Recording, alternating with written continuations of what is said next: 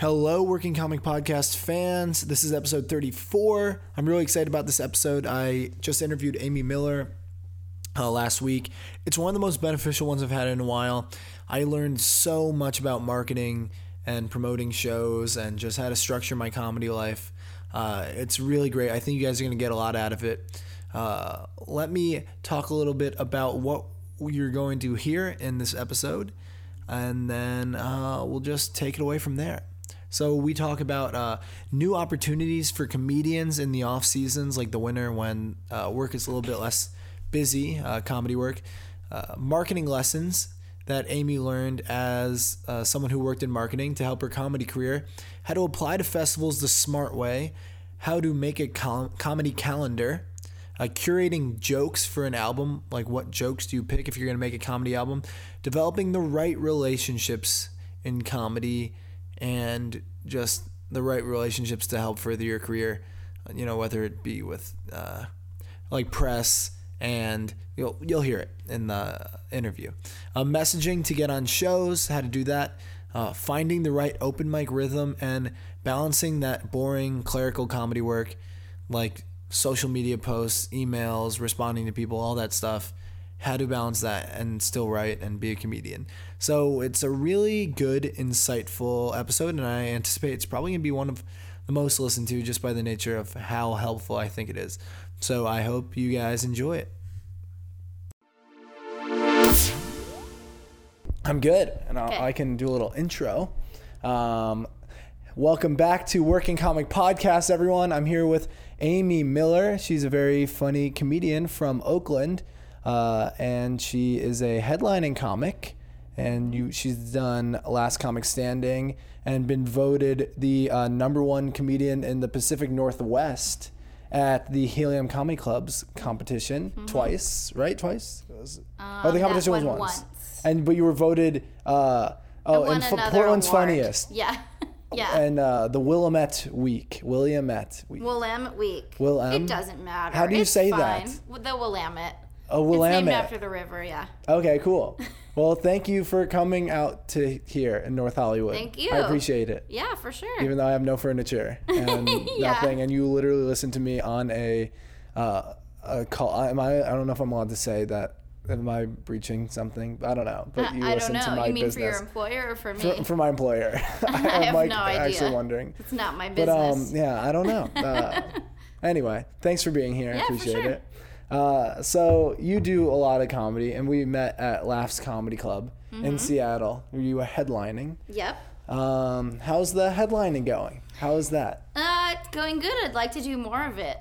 Yeah. Um, I mean, I, yeah, it's going good. It really is um, kind of a mix of headlining clubs and putting together my own shows, and also still obviously opening for people a lot. Um, so it's good. I mean, I get a fair amount of work. It's the winter right now, so everything's sort of slowed down, but yeah. but it's good. Is that a thing seasonally in the winter? Comedy slows down. Yeah, the industry definitely slows down and people don't quite tour as much. I mean, comedy clubs are still functioning, but um, you know, those of us who kind of do the road a lot and drive, like it's just a little riskier to like you know, plan 10 dates back to back driving because then you get caught in snowstorms and oh, shit Oh, it's like that. just- so Physically, logistically hard. Yeah, yeah, yeah. Like I go to Denver a lot and I'll go to like, you know, wherever, like through Utah and Montana, and you can't just like do that in Oh December. wow, that's so Yeah. true. I didn't even think about that. Like the Even terrain being a tricky. restriction. Even Portland is tricky occasionally. Like two winters ago, I had a bunch of shows set up there and I went and I like rented an Airbnb and they all got canceled because of a snowstorm. And I Really? just like hung out in the Airbnb and there weren't even like stores Jeez. open. So what happens in that? Do you just not get paid and you just have to stay? Yeah, I just lost money, and it was actually really um, relaxing because then I just had this little like snow vacation, and there was Portland was like covered in ice, so they told everyone to like stay off the roads because you couldn't even walk around. Like Really? just, You can't even walk. yeah, because they don't um, salt the streets. It's a whole long story. Portland Wait, is very is it like really like um like a eco hipstery thing. Oh yeah, yeah, yeah, totally. Like we don't believe but in then salting. it's just like yeah. We don't believe in safety of our infrastructure. Exactly. And then it's just straight up dangerous because all of these cars terrible. are crashing. What the hell? People fall down and break limbs. Like you literally can't. So they tell people to stay home, but people have to go to work. You know. What's and, the like, reasoning for not? Is it an actual like? It's like I, I think it's environmental because it drains into the water supply, but I think it's also that it kind of tears up the roads. Interesting. Okay. I don't know, but they also get they get snowstorms so rarely that it's, That it's like it's literally not worth you know it. Oh, yeah. it's like we're not even gonna do anything because it's like no, how often are you salting die. the road? Like when literally they They're sacrificing themselves in the name of Yeah. saving their. I don't. And every business like stays closed. But this Airbnb was um, right across the street from this bar called the Hungry Tiger, and they stayed open. I don't know how. I think one of their bartenders lived really close by, so they stayed open, and that's just really like where I ate and drank for like four days because there was wow. nowhere else to go, and I li- and I fell just like crossing the street.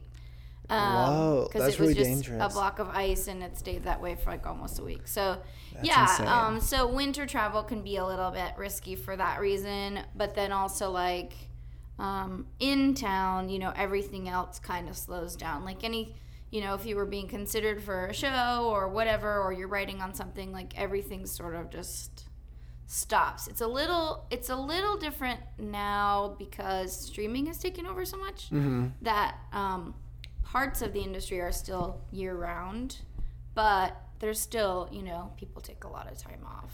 So what do you mean by that? Like how, besides like the obvious like Netflix streaming, what other opportunities are there now, to, in the streaming? Well, I mean, any streaming service you can think of, like Hulu and whatever. I mean, to some extent, even like HBO. You know, it's it just used to be a thing where I feel like if when the industry was dominated by network TV and cable and like movies with a real specific release date, you know, in theaters, that people would just kind of take off, you know, most of December and part of January. And now you can pitch sort of all year round. Um, so it's changing a little bit. That's really cool. Yeah. What kind of like opportunities are there? I mean, I know I all I can think of is I know Netflix has a ton of stand up things. Amazon Video will have like I don't know. I saw Asif Ali had something at like West Side. Mm-hmm. I don't know. There's just like a ton of like little things like that. Yeah, there's any number of things like um, pitching half hour shows, pitching movies, shorts. Comedy Central has a whole like short like web series division um, that ends up being where a lot of people kind of get their first thing with Comedy Central. Um, like even like Amy Schumer's show started out as a web series. Really? You can watch all of these online. So there's a lot of like newer comics, and then there's also like comics who you know are super famous who had like a little web series on Comedy Central. Whoa. Um, yeah, it's kind of like their farm team or whatever. So, I mean, a lot of the streaming services have something like that, but you know, there's also auditions and late night sets and um, you know, ri- writing for people, even if you're like ghostwriting and. I mean, there's a million different things. I don't know. I don't even know so where to start. Yeah. That's so exciting. Um, and okay, so we were talking about the headlining, and so when I uh, saw you at Laughs, was that you've been headlining for a while or recently starting, Well, uh, at that club or or just in general? I don't know. I mean, I think I first headlined a club club maybe like three years ago, oh, maybe Oh, okay. four. so it's definitely not your first. No, bout. but then there's also like you know I just got back from San Diego and like last night in San Diego there's just a weekly show there. That's a great little like patio show that like pays okay that I headlined. So I mean I'm doing things like that where it's just a long set, you know, between 30 minutes and an hour for yeah for a handful of years. That's awesome. But I'm still relatively new in the scheme of things. Like if you look at most of the people who headline clubs, like people, you know, it's, they're like 15 years in or 20 years in, whatever. How long have you been doing it? Um, I just got to eight years. Oh wow. Yeah, a little. I took a little time off, like my second year, basically. I took off, so I guess seven years cumulative. But And when you like in your experience, what were you like just constantly doing stand up like every day during that time, or did you have what kind of like regiment did you have? Yeah. In the beginning, I yeah, I tried to perform almost every night, and it's like a lot of open mics. Yeah. Um, obviously, so yeah, I tried to at least like go out every night, but part of it was I had also like discovered this like new community of friends. Um, so even if I wasn't performing, I would try to go to shows. I put on my own shows a lot in the beginning. Um, but you know everything kind of starts at open mics, so it was just like a series of different mics every Yeah. night or most nights. Um, you know, I still had a day job at that time that was pretty demanding. So, um, What'd you do? I worked for a company called Ticketfly Oh, nice. doing marketing. Yeah, I was one of the first employees there. Really? Yeah, I think aren't they big? They're yeah, big, they're pretty big. Yeah, they got bought by Eventbrite, so Wow, they're like one and the same now. But um, that's pretty cool. yeah, it's okay. they were assholes, but um, yeah, I worked there for like three and a half years. So that was the beginning of my comedy career. Was working at Ticketfly. So it was hard to do like seven nights a week, but certainly like three, four, five nights a week. Yeah. Oh, awesome. So after that, did you after three and a half years, did you do comedy full time, or did you get a different job? No, then I moved to Portland and I had a different full time job. Um, Okay. But that job allowed me um, a lot of the time to work from home and also like work from the road. Oh, that's or cool. I don't know if they really wanted me to, but I just sort of did it. Was it also marketing?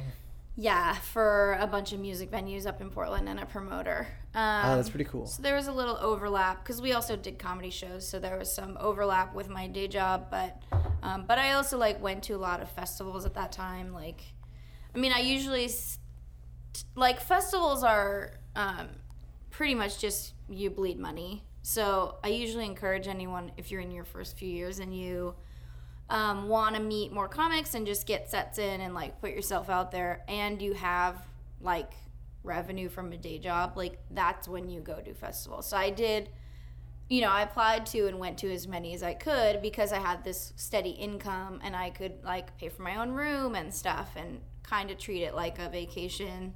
Um, although i was always working during the day so um, which is partially why i would get my own hotel too and not share with people because i would have to like work at my day job all day before Yeah. the shows happened um, otherwise you know i didn't want to like slip up so then they would say you can't do this anymore but yeah like if you have you know a steady job like that's the time to go to festivals because once you're like only living on comedy then it's much harder to take a weekend where you're just losing money Yeah, that makes sense. Um, what was like? So how early on did you start going to festivals? Like pretty early. yeah i think um, i definitely started applying within my first year but Really? like second third and fourth year i went to kind of as many as i could And you applied, and you would get in a lot. Um, yeah, I almost have. I've almost always gotten in. At least, like, I mean, there are festivals I didn't get in, like the first year I applied, like Laughing Skull, for example, but then got in, you know, the next three times I applied. Because a lot of festival bookers, I would say most of them, if you are good at all or you've got some spark and they're interested, they will kind of pay attention to your growth over the few years that you apply. Yeah. Um, and it can be a lot of money if you don't have a job, but you know if you have some income. Yeah, it gets to be a lot. It's like then- forty dollars sometimes. Yeah, one, those are. thirty Ex- I try to avoid. Like, I don't think any of the good festivals have been that expensive. Like, I think the really good ones top out around twenty five, and I'm suspicious of anyone that's Yeah. forty and up. Uh huh. But also, if you apply early, Then you get the early bird. this is a hot tip. Yeah, you get the early bird, but also because I, I was really close with the ladies who booked and like organized Bridgetown, which is now over, but was like, you know, That was, by like, the big far one, one yeah. of the best festivals. Yeah.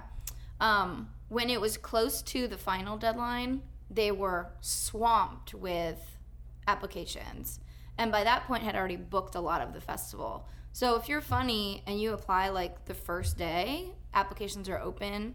Not only do you save some money, but you'll be more likely that they'll watch your whole tape and they'll consider you early. So you logistically are more likely to get in the earlier you apply. I think so. Yeah, if you're funny. Because they just start to figure it out. Yeah, if you're funny. Yeah. Um. and also if you have some original material. The other thing about being a booker and watching, you know, 200 tapes back to back to back is that you hear a lot of repeated premises, right? So if you watch, you know, if my friends who did Bridgetown would watch 40 tapes in a day, by like the 10th time someone mentioned Tinder, even if that person was funny, they'd be more likely to just shut it Yeah, off. they're just like stop. because it's We're just over it." like I've heard this, it's too much. Yeah. Um, but if you're in the first week of applications and they only have three tapes that week, and your Tinder joke is really funny and everything else is good, then you have a better That's interesting. I never thought of it like that. But also just like be funny. be funny, but send original material when you apply for anything, for late night or festivals or or even local shows. Yeah. Uh, you've never seen me do stand up. But No. so you can't speak. I think I'm funny. I thought I was funny. Um, but then I apply to the festivals and I really never get in. I just don't ever I tend to apply later though. Also, I don't know. I don't know, it's just sad.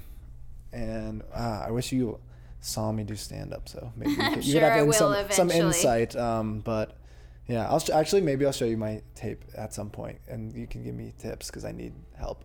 I'm trying to figure that out because I feel like for me, I've been doing it for five years, and I also I'm balancing like doing like stand up and improv and sketch comedy and mm-hmm. this podcast and stuff, and so obviously I haven't been doing stand up every single night because I, I feel like I'm doing the other things too. So I might be progressing at stand up maybe slower Yeah, than like maybe. other people. I don't know.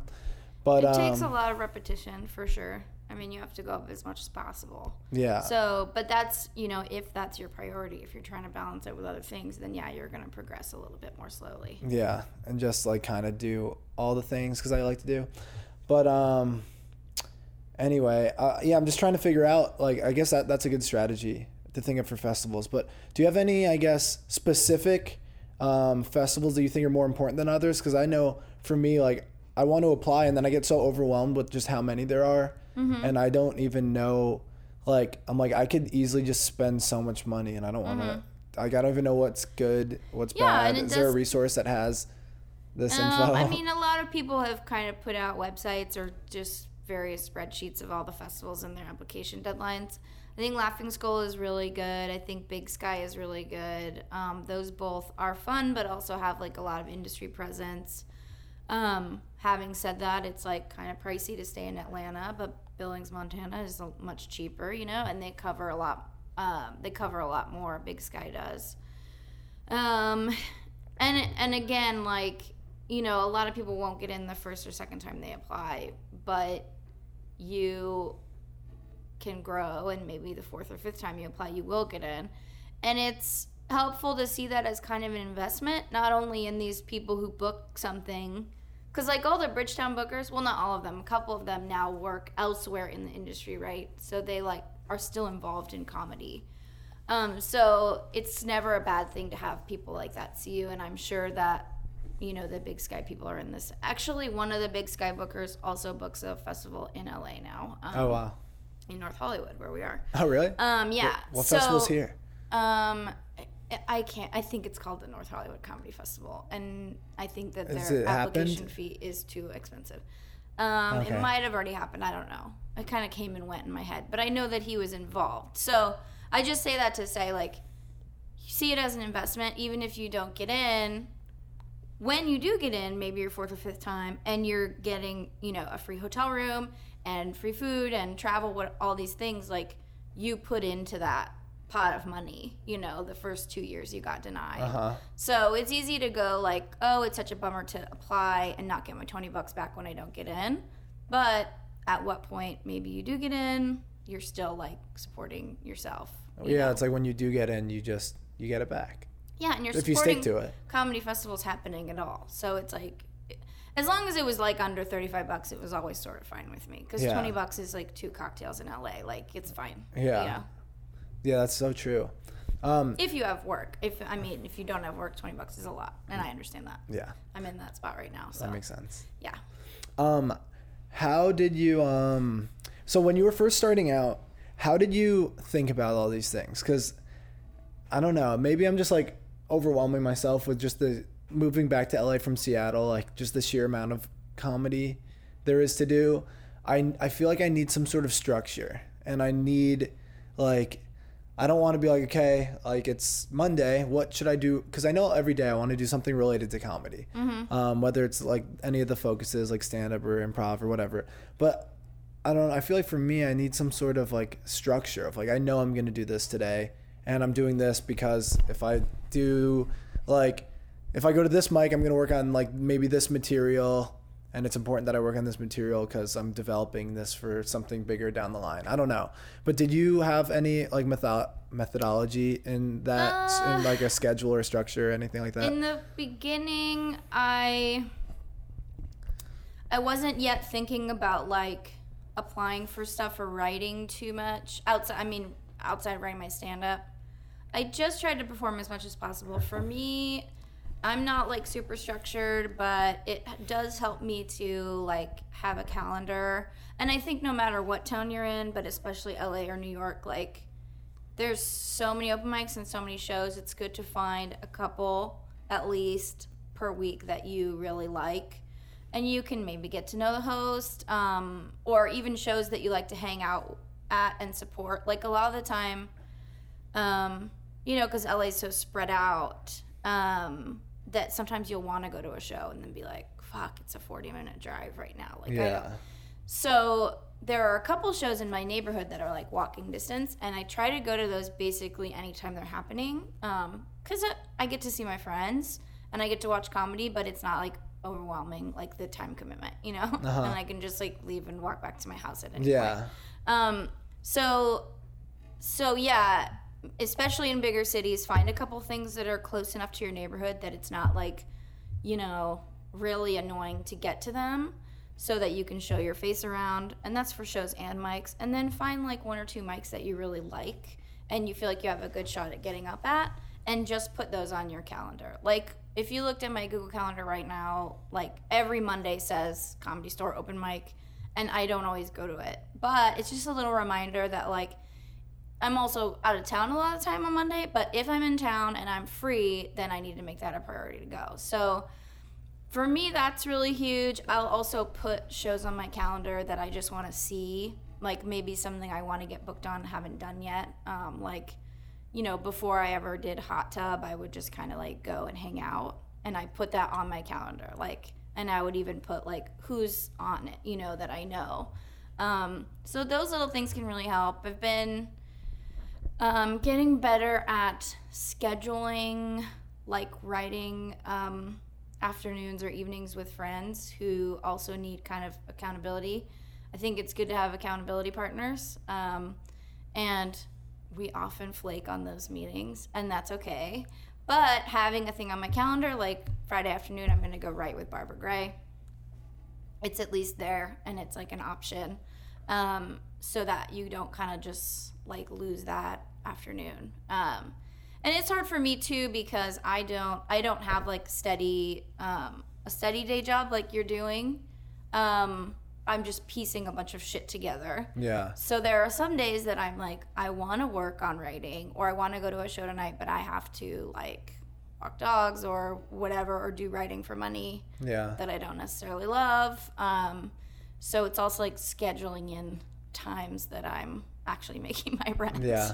Yeah. Are you um so for writing, you schedule writing uh like or do you write every day or do you try to do it like once a week? like how do you, how are you about that? I try to write every day, at least like journal, but I don't. Um, and again, like I don't have a very like structured existence. Um, so I tried. I mean, I think I got like a three solid weeks in like six months ago where I literally sat down to journal every single day and fill out my calendar with like And journal is in like just write personal anything. stuff, or, yeah, like- just write okay. anything. Um, my comedy writing, well, it's different like for stand up versus like TV pilots or whatever, like Yeah. web series stuff.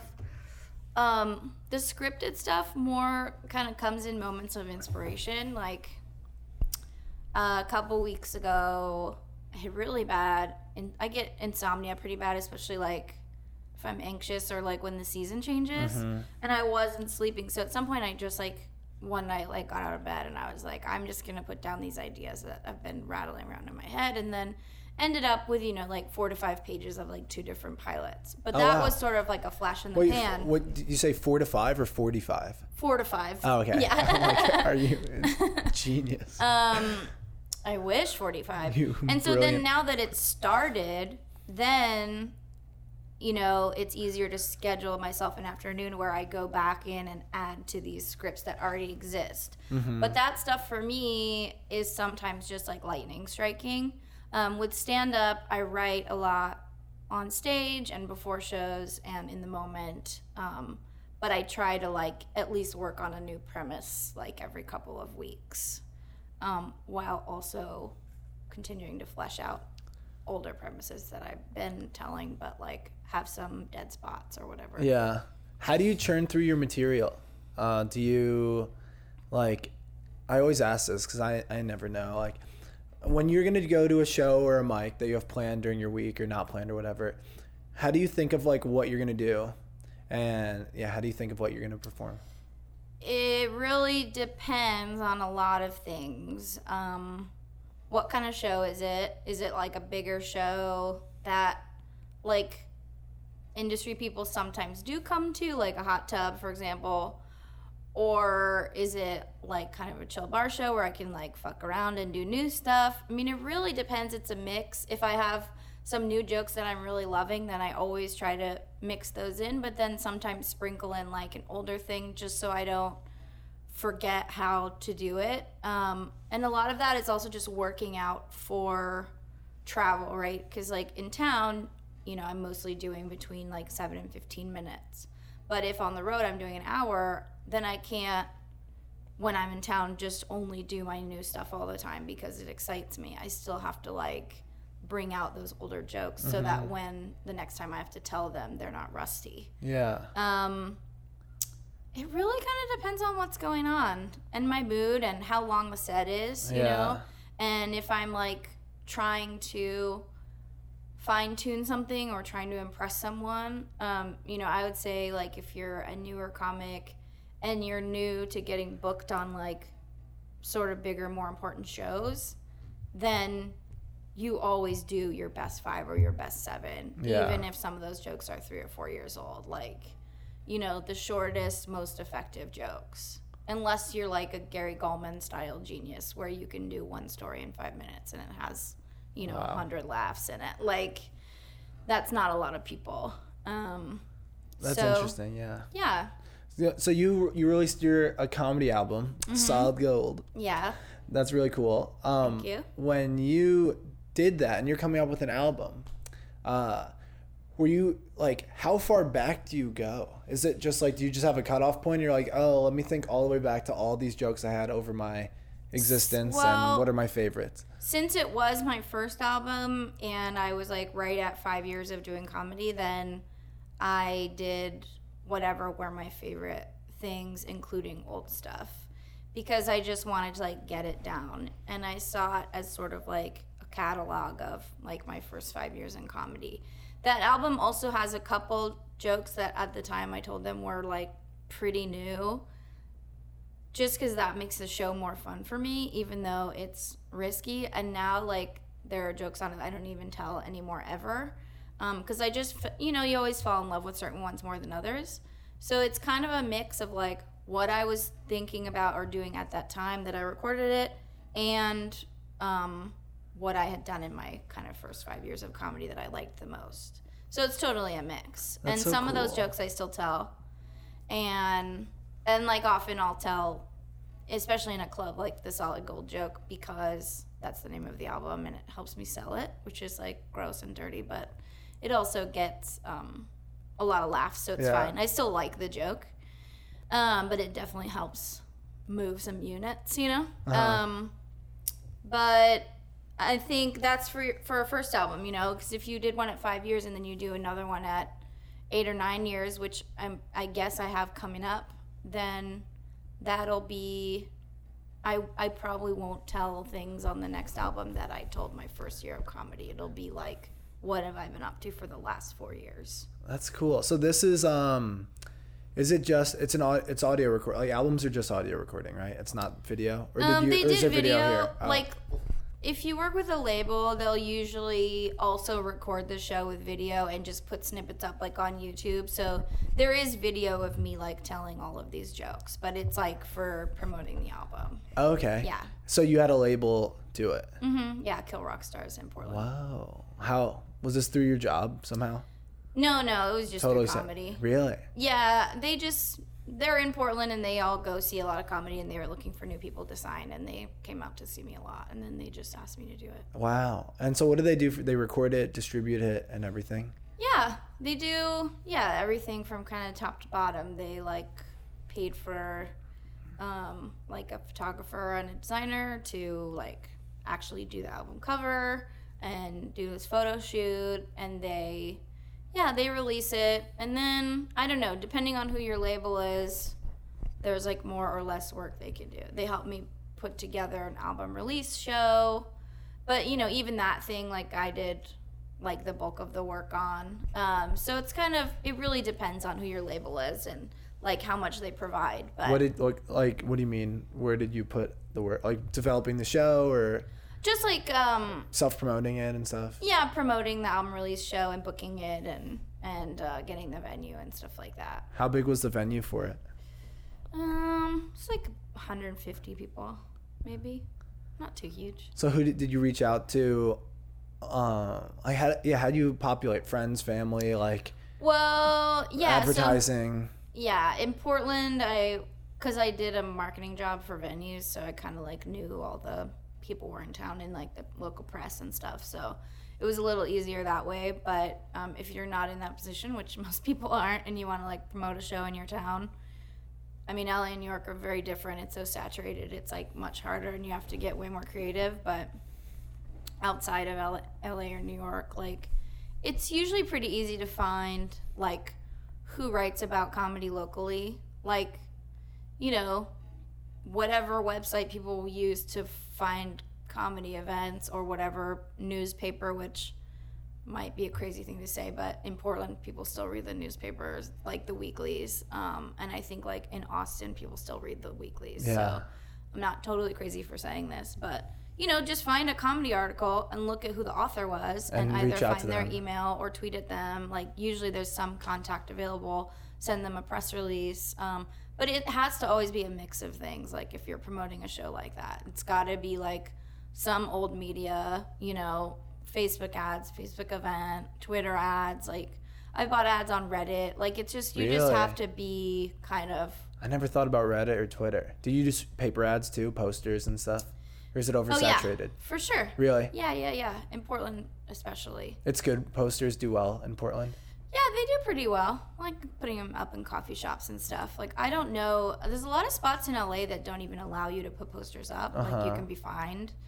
Um, like in West Hollywood, for example, you can't like promote. It, it's harder to use posters to promote your show at the Improv because West Hollywood has like really strict laws about putting posters Really? up. So yeah. They're like city laws. You just have to get creative. You know, meetup.com is great. There's a lot of comedy groups on Meetup. So if you pay a little bit for a membership, you can post about your shows there. And there's people who just like have meetups to see free comedy shows or cheap comedy shows. hmm That's really cool. Um, cause you so you were able to fill up the show, even though I mean you were five years in, but you weren't like I guess super well known yet, right? Well, or were you? I don't. I'm know. not super well known anywhere uh, right now except Portland, kind of. So Yeah, you were the um, Portland celebrity. I guess, yeah. So I had some draw there, and and also like a lot of friends and other comedians and a lot of people I know from the Bay Area have moved up to Portland. So luckily, when I do a show there, it's like not as hard to fill. But I'm also piecing together all these other things, right? Like people know me from Last Comic, people know me from Doug Loves Movies, people know me from All Fantasy Everything, you know, and so it's like finding those pockets of your audience wherever you can. That's really awesome. Uh, that's and like cool. for Doug Loves Movies and All Fantasy Everything, the fans of those two podcasts have like pretty active subreddits. So that's the kind of thing where if I'm on tour or going to a specific town, I can like go into the subreddit and be like, "Hey, come see me," or "Come see me and David," whatever. Like, um, David Gborie in your town and like even if that brings six people like but then six people also come from Doug Loves Movies and then 10 people come from a like a Facebook ad or whatever then I mean this is all like just marketing no I'm just giving you a That's marketing that's course. smart though. I need I need help with this stuff because I run a show in Seattle still, so this could probably apply in Seattle at least. Yeah, and I, I promoted a lot of shows in Seattle too. Um, and it's this the press scene there is very small, and I know that like The Stranger has not been super supportive of comedy historically, but a lot of the time it's like making a personal relationship with a specific writer that then you know that they might like be more likely to write about your stuff. Um, but yeah, you just have to try a little bit of everything and come up with some creative Facebook targeting and Twitter targeting and Facebook does really well. I tried reaching out to newspapers, and they were like, "Sure, maybe," but they didn't really respond. But I didn't have the right contact. I like literally just generically reached out. yeah, you have to find the right contact and also like look like you're kind of buttoned up. You know, like have like an official press release, even if it's a template. Uh-huh. Um, For the show, I didn't. yeah. I didn't even think about. I should do it that. helps for Yeah. sure. Um, and then you know, usually like on those weekly sites, you can submit your own event just to be in their Mm-hmm. like events calendar. Like, yeah, you just have to try a little bit of everything and also try to like make some personal relationships. So it's like, like here in LA, for example, Jake, who runs the Comedy Bureau, which he does a great service because he lists every show and every open mic every single night. But it's not every show because sometimes people start shows and they don't know Jake yet and they don't know like how to submit. Um, and he still does a little bit of curation, I think. So that's a great example of like he comes to a lot of shows. He's very easy to find because he's always wearing like a fucking top hat and cane. Like he's a crazy dresser. Um, so you can find him, you know, if you ask people, introduce yourself, and then like next time around, he's probably more likely to list your show. Um, and I think it works like those relationships with media and writers, even people with like a large Twitter following or someone who runs like a Facebook comedy group. Um, you know, those are relationships worth making because I mean, those guys can't always like know every single thing that's going on, you know. That's so smart. This is so good. This is so valuable. I need to do this because I was like, I'm trying to figure out how to promote my show in unique ways, and I don't want to just do. We are doing like print little uh, business card flyers Mm-hmm. with QR codes on the back, and then uh, Facebook ads. The ads do well, but I, we need new ways. Yeah. The print or the press sounds really smart. Yeah. that's possible. And a lot of stuff with um, like local radio or papers in places like Seattle, you can do a lot of the time with trade to like, you know, can we give away six tickets or if you have something to offer, like if the show is good, there's a good headliner, whatever, then you know, like KEXP for example is always like a good um, radio station in Seattle. What is it called? KEXP. Okay. Um, and any college radio, like they're always looking for shit to give away and local shows to support. Um, so it's just like, you know, a, a cursory Google search will take you to a lot of these things, but you just have to not be afraid to reach out and know that kind of like comedy festivals, like maybe the first couple times someone's not going to respond, but maybe the third or fourth time they will. That's And, really like, cool. Having yeah. a background in marketing helps you so much. I didn't even think. I mean, like it makes so much sense now. Like Yeah. that's really awesome. Yeah, it's been a huge help. Um, I've gotten That's a, crazy 'cause I've you're marketing yourself. a good amount of stuff from Instagram too. If the if like someone on the show is you know recognizable, like when um, I bought a little Instagram ad. It was maybe only like ten bucks for my show at the Improv last year. Was it a video or a picture ad? just a picture of Nicole Byer. Um, and she's very recognizable right now, and hopefully for a long time because she's great. Um, so I think that brought up maybe like 10 or 12 people into this small room. And so that was totally worth it.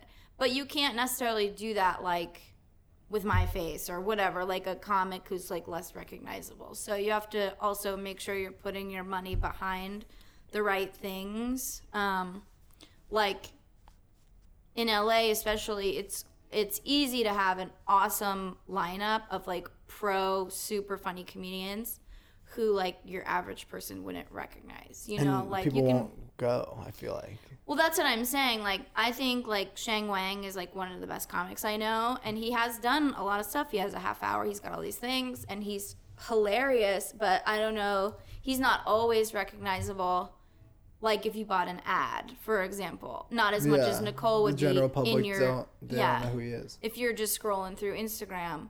But Shang himself oddly has like this crazy following of just Instagram fans that just like his comedy and it's largely like it's a lot of like Asian college students Oh, that really? have seen him do colleges or yeah, saw him on TV and so they just he posted like once and you know, then we got like three full tables of mostly girls, Asian girls, Wow, um, so to the funny. show because they were like, "We're here to see Shang." Wow. So, um, you know, a big part is also comics. Like, like I know comics, especially in Portland, who would say like, "I never promote my shows on Facebook or whatever, and I won't retweet because it doesn't do anything." And I'm like, even if you have two fans and the five other people on the show also all have two fans, then we're still like filling up the room a little bit, you know, on top of whatever promotions the host and the venue are doing. That's a separate issue. Venues are like not supportive of the shows they have a lot of the time. So find a venue that really wants comedy and wants to help out. Yeah. Otherwise, don't have a show there. Um, like if your venue won't even like tweet that your show's coming up, then you shouldn't have a show there. Um, but you know, I would always encourage people to like really stay on the performers, not in an annoying way because a lot of us have a lot of shows, and it's like I don't promote every show I do in LA. I'll promote like the good ones, or sometimes you know if the host is like a good friend. Yeah, it you really can't promote every show. You're gonna Or- oversaturate your fans or Yeah. friends or whatever. So comics have to be choosy, but um, you know, if you book a good lineup that's kind of varied between like better known comics and newer comics, then at least a few of them are going to help you promote the show. But you just have to remind them. And I usually, as a producer, will say like, here's all the materials. Like, here's an image you can use. Here's the Facebook link. Here's the ticket link. Um, here's the lineup. No pressure to promote, but if you can, that would be great. And then it's like, if people have something else coming up that's more important the same week, like, you know, then you can't fault them for not doing it. But you have to provide all the materials Yeah. for your performers. That's so Make it as easy as possible. And um, for the press release stuff that you were talking about earlier, you just find all that stuff online, templates. Yeah, there's a lot of templates online for like local media press releases for like a um, comedy show. It's very different from like if you own a company and you're releasing a new product, right? It's a totally different release. For an event like that, you really just need to like make it look professional and give the writer all the information they need in an easily digestible way. So you don't even have to get like really cute about it. You don't have to be funny in it or anything. Just, you know, who, what, where, when, why. Like the basics with, yeah, just a really simple template and an image usually. So, and when you find these people online, just because you know they write comedy, uh, do you recommend just emailing them, or do you call, or do like? Because I know that like having, I feel like the closer you are to like in person is better. Generally, I mean, I could be wrong, but do you have a preference when you do. I that try kind to of e- stuff? I try to email them if Yeah. I can find it. If it's really really impossible to find, then maybe I'll like tweet at them or or yeah, just tweet them the details of the show cuz that's kind of non-invasive, you know. Mm-hmm. Um and then you don't have to be like, "Hey, what's your email?" publicly, you know. You just Mm-hmm. send them the details of the show. And then maybe say in the tweet like if there's a better way to contact you in the future, let me know. Um, you know, so much of it is about just like being polite Mm-hmm. and having something to offer. Like nobody's gonna write about something that isn't interesting. So make your lineups good. yeah, Pick a good venue, you know. make it interesting. Make yourself look good. Um, but then occasionally it's hard. Like, uh, I don't know how much I would encourage this in bigger cities, but like in Portland, it's so small that a lot of the writers were kind of one degree away from me socially. So sometimes I would just like friend them on Facebook, and that wasn't weird there because it's like, oh, you're friends with Emily, you're friends with whoever, and I'm Amy, and I run shows, and then they're happy to have the information. But it's a little harder if you're like trying to r- friend someone from the LA Times or whatever. Yeah, definitely. I, I know. Um, I know. So I was talking with some friends, and some people were even saying just like messaging to get on shows and stuff, like how important it is to just be very polite and less like being like, "Hey, You here's my this. video. You want to put me on?" Like being like super informal or something like that. Yeah, yeah. More professional, the better. Yeah, for getting booked on shows, it's really similar. It's like, it's also similar in the anytime you like reach out to anybody about something that you want or that is a priority for you, like, yeah, be polite and give them all the information necessary. So, if you're close friends with someone, it's fine to send them a Facebook message or text and say, like, hey, I'd love to do your show sometime. That's fine. That happens to me all the time. Yeah. Although sometimes friends message me who I like as people, but not as comedians. Um, and then I just don't respond or whatever. I just lie.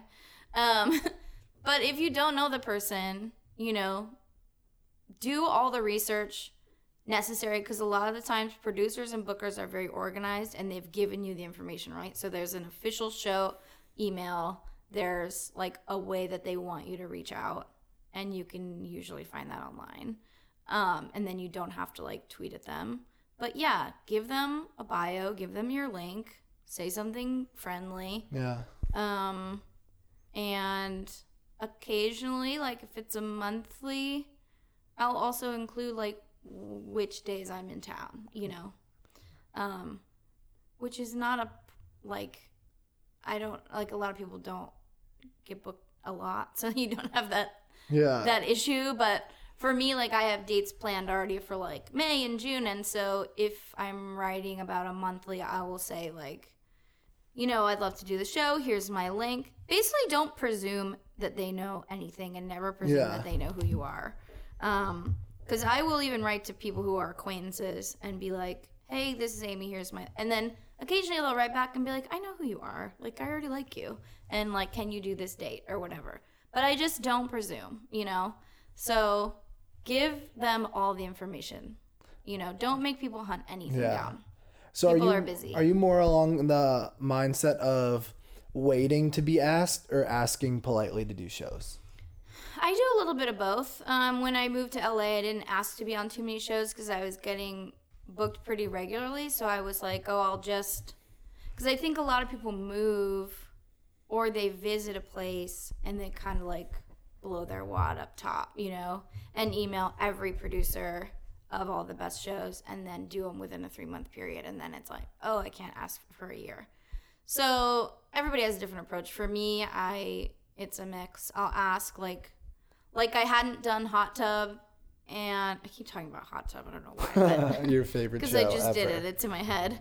Um, and they're really nice, but yeah, it's a great show. But I had lived here for probably a year and not done it yet, and I hadn't asked. And then I emailed them, and you know, send a professional, polite email, and then they were like, "Oh yeah, you've never done it." So you're more like weird." slowly would email instead of just I'm being like, like, let me get a list, email them all up top. Yeah, yeah, I space them out for sure. Uh-huh. Um, but that depends. I have friends that moved here at the same time as me that are super funny from Portland who don't get booked as much because they're just like not out and about as much, or they're like working on TV shows or whatever.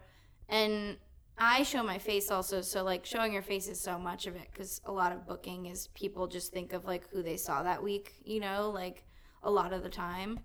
Um, so I would say if you're not as active about going to hang out at shows, then you're gonna have to be more proactive about emailing people. Um, but you kind of have to pick one or a mix of both. You can't just like stay home and then be like, "Why am I not getting Yeah. booked? Like, haven't they seen me on Facebook?" I'm trying to figure out because I know you talked about earlier, like finding that rhythm of mics and stuff like that. Um, I, I both want to find the rhythm of mics and then also explore new ones so that I can be really exposing myself to uh, the community. And I guess like finding that balance is like hard because like how often do you do the same mic every single time or go and Well, yeah, I venture mean- out and do a different one or Yeah, you have to try a handful, but some of them are really terrible and some systems work better like especially if you're a working person. So you just have to try a bunch until you have a few that you like and then you can stagger those throughout the week. yeah. And then always always find I think like at least one mic and one show that are close to your house, especially if you live in a place with a lot of travel like LA. Yeah, that's so true and interesting. Um, huh. So yeah, because I was thinking about uh, the show thing because I'm trying to figure out because I mean I've done stand up for a long time and uh, coming back here I definitely feel like I'm not sure if like the idea of only doing mics is really sad and daunting, especially after having done a lot of shows. Yeah, Um, that's so I'm, how it goes. uh. That's how it goes. Um, so I guess like what would you say to someone like me? Just like submit to some things and then just do mics, or like slowly. Yeah, I mean, you really just need to try to perform as much as you can and show your face around. And it's like, no, like, no great comic has ever been like anti open mics because if that Yeah. is where you can perform, then that is where you can perform. And there are plenty of like very experienced comics in LA who like have TV writing jobs and they've done late night sets who show up at mics on a regular basis because they didn't have anything booked that night and that's where they can try out this new joke. So, you know, I would say like if they're not in a position to say I don't want to only do mics this week, then you can't either unless you don't care about it that much and then it's fine. But if you want to do stand up and that's where you can go up, that's also going to lead to shows. Yeah. So, I mean, I think, yeah, it's just really a matter of finding a few that you like that aren't like crushing to go to, you know, and that are fun. And for going to mics and for hanging out at shows and for having writing sessions, any, like, I can't speak highly enough about accountability partners. Um, Yeah. because a lot of the time, even for a show, like I have a car and I have some friends who live here who don't have cars, which is crazy to me. But I'll be like, I'm gonna pick you up on Friday and we're gonna go to this show, or we're gonna go to this mic and we're gonna go to this show. And if that person's holding you to it, or we're gonna have a writing session and then go to a mic and try out the things we worked on, um, or we're gonna have a writing session to work on our pilots and then go to a show, like whatever, make it fun, you know But just get some drinks Have after plans, like yeah. yeah have plans because i need that like not everybody needs that but i need that and then it's also like then you have someone to hang out with if you don't know anyone else there like it's just less intimidating and you have to bake thing, these things into your schedule to really make it work That's cool. I like that. How do you um rule out or like weed out the the grueling mics that you're not even getting better from and that actually don't offer you value? Because I'm trying to figure out like which ones are like because obviously the stage time is harder here um, with the mics. So I'm trying to figure out like which mics are am I actually gaining from like and I mean gaining from like I'm doing material and then I can iterate on it and make it better. How so do you figure that with out? open mics another thing is that you have to have some sort of internal idea uh, that you truly believe in like what's funny and what's not because if you're going to mics where it's all comedians and they don't laugh at each other then sometimes you can throw a premise out there or a new joke and then go oh that bombed so i'm never going to tell it again but you have to really like find a way to know in your soul that something has potential Yeah. before you give it up and be realistic, right? So if you're in at a shitty mic with seven comics, they're all working on their sets and no one's really paying attention, and you get like one person to chuckle or the bartender laughs, like count that. Like that counts, you know? Yeah, because then I'm a bigger audience of normal people listening Yeah. to you, that probably translates. to half the room. Yeah, Yeah. exactly. And then maybe by the time the joke is fully formed and you work really hard on it, then it'll be the whole room. But, you know, just be realistic about these things. And I'm not saying try the same shitty joke on 10 different, like, booked shows with real audiences and bomb and keep doing it. Um, but for mics, like, it depends on what you want to get out of it. Sometimes I just need to say the words out loud. Like I know that something's funny and I've tried it, like kind of tried it on a book show and it got some laughs. So I need to go to a mic just to like say all the words in order. and if people don't laugh and it's shitty, I don't care, you know. But you have to have that kind of internal Yeah. rhythm and belief in your material. Um, not a delusion, but like Yeah. some belief. Just be aware of the validity of the feedback you're getting. Like, because sometimes Yeah. it not, might not be pure, like, accurate feedback. Yeah. Like, a show's accurate feedback, in my opinion. Like, you're Depends getting, on the depending on, what show, the audience yeah. is. Like, Yeah. Oops, sorry. Um, that means I have to go soon. no worries. Um, yeah, but I would say like if a mic is like miserable for you to go to, no one's ever there, you have to pay, it's a long drive and you have to wait a long time, then like maybe that's not the mic for you. Yeah. But it just takes a lot of research. And like in LA, like I mean this is kind of far from well, I don't know, it's far from everybody, but the Chatterbox open mic is really good. They usually have a normal audience. Um, there's like an open Where mic is that? uh, in Covina. Okay. Um, there's also a good Sunday night show there. Okay. By this point, you should be fully aware of. So you need to go to more shows. Yeah. Um, Chatterbox is one of the best shows in the in LA. Um, what am I doing? I know, right? Um, there's like a good open mic at a hot dog stand in Eagle Rock that's really fun. Like, you know, the UCB Sunset mic can be fun, and that's a lottery up top. So like, if you don't get picked, you can leave. Mm-hmm. You just know. So yeah, for a working person like you, a lot of the time it's like, what is this time commitment going to be? Is there parking? You know, that's a big one in LA. Is I'm like, I'm not going to Koreatown basically for anything. I I like, it's so hard to park that Yeah. it makes you mad you left your house, right? So it's just a matter of planning these things. Like, who am I going with? Accountability partner. Um, I should teach classes. You Um, should. This is good. who am I going with?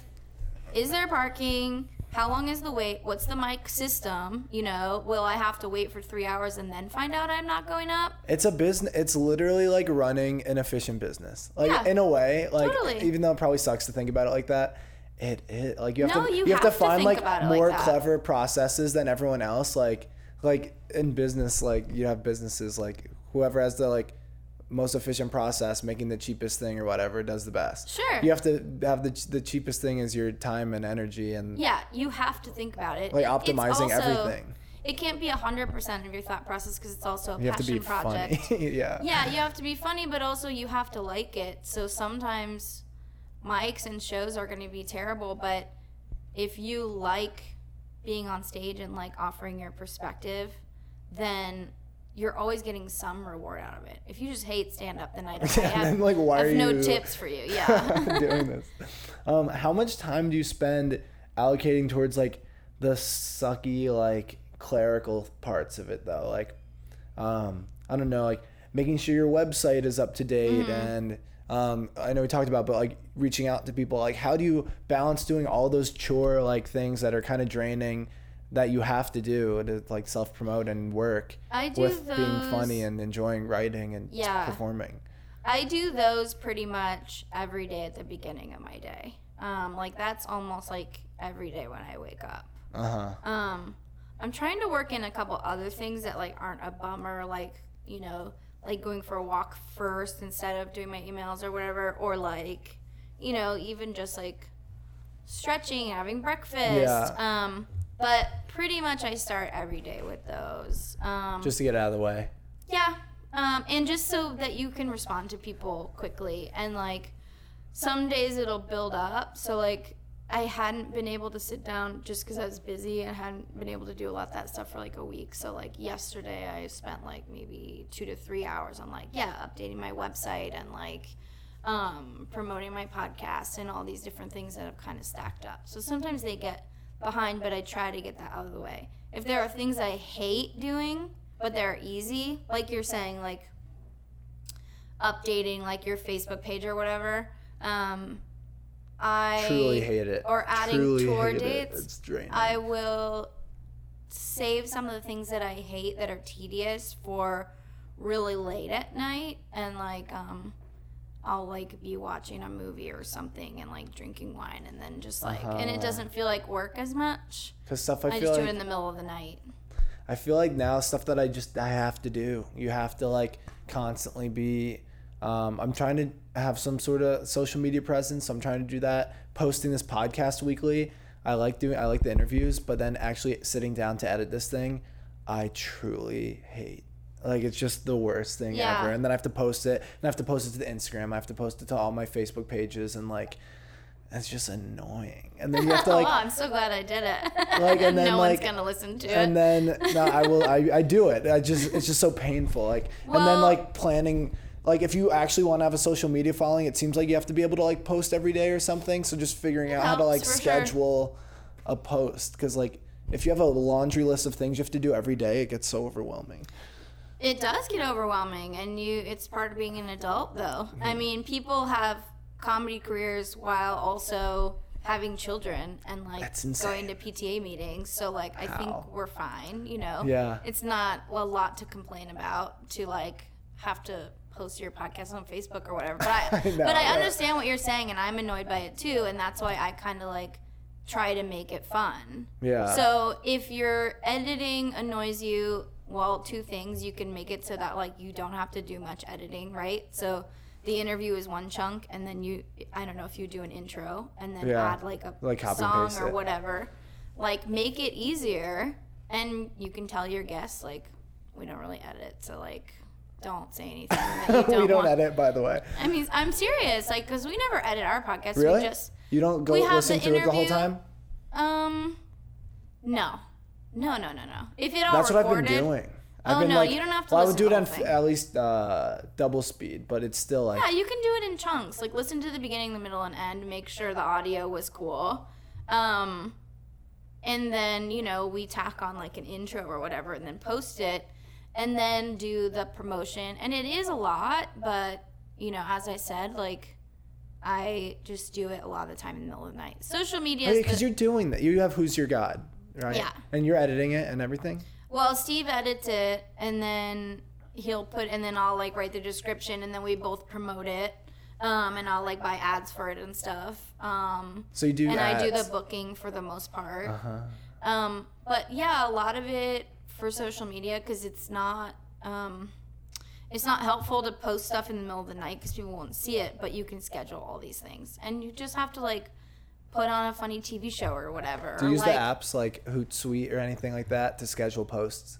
No, I just usually use like the native Oh yeah, Like- inside you can just schedule Yeah. it in Facebook and stuff. Yeah.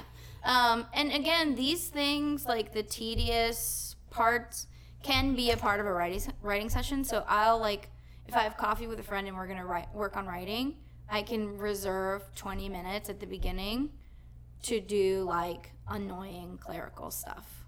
Yeah. Yeah. And then it's fun. You're hanging out with a friend and That's you're cool. whatever. Yeah, you're just To like do it with a friend who's doing the same thing. exactly. Yeah. I'm trying to find that. Some No, I have- friends. I have, no, I have friends. All my my because I I'll let you go soon. I know you're uh, Yeah, I over time. to go. And yeah. also I'm gonna be stuck in traffic. I'm sorry. That's okay. Um, yeah, all my friends are from the UCLA, and some are most of them are still there, I guess. And then a lot of my friends aren't even doing stand up here anymore. It's really depressing. But also, you can do I want this them to do stand-up again. a fun thing, like yes. like if you already have plans with someone to go to a movie or get fucked up or whatever. Like I don't know what kids do. Um, you can go like, hey, do you want to like?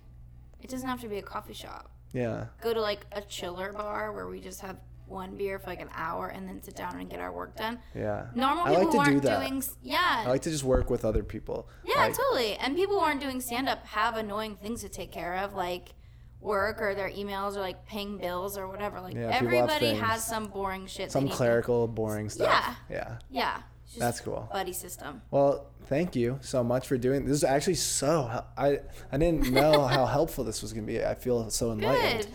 Um, I'm glad to hear it. I you hope that you end up posting it. I no, I will. I, I do. I actually do. I post every week. Um, I'm good about it. Just I just get stressed. Um, but are there any things you want to plug or share with uh, the world before we go? Um, I don't know. Just follow me on Instagram, Amy Miller Comedy. Twitter's Amy Miller. That's pretty much it. Cool. And the pod. It's Who's Your God? Yeah. Cool. And Solid Gold comedy album. Yeah. Cool. Sweet. well, you. thank you. Hey guys, thanks so much for tuning into Working Comic Podcast. There's a new episode every week where I interview writers, directors, comedians, producers, any kind of creative thing you can think of, and also the business side of things. So, club owners, agents, managers, festival runners, all that stuff. So, tune in every week. And uh, also follow me on social media at the Austin Nasso on Twitter, Facebook, and Instagram. And you can also catch me on YouTube with Cha Bros, C H A A Bros, one word. Uh, we have some funny videos up, so check it out. Thanks, guys.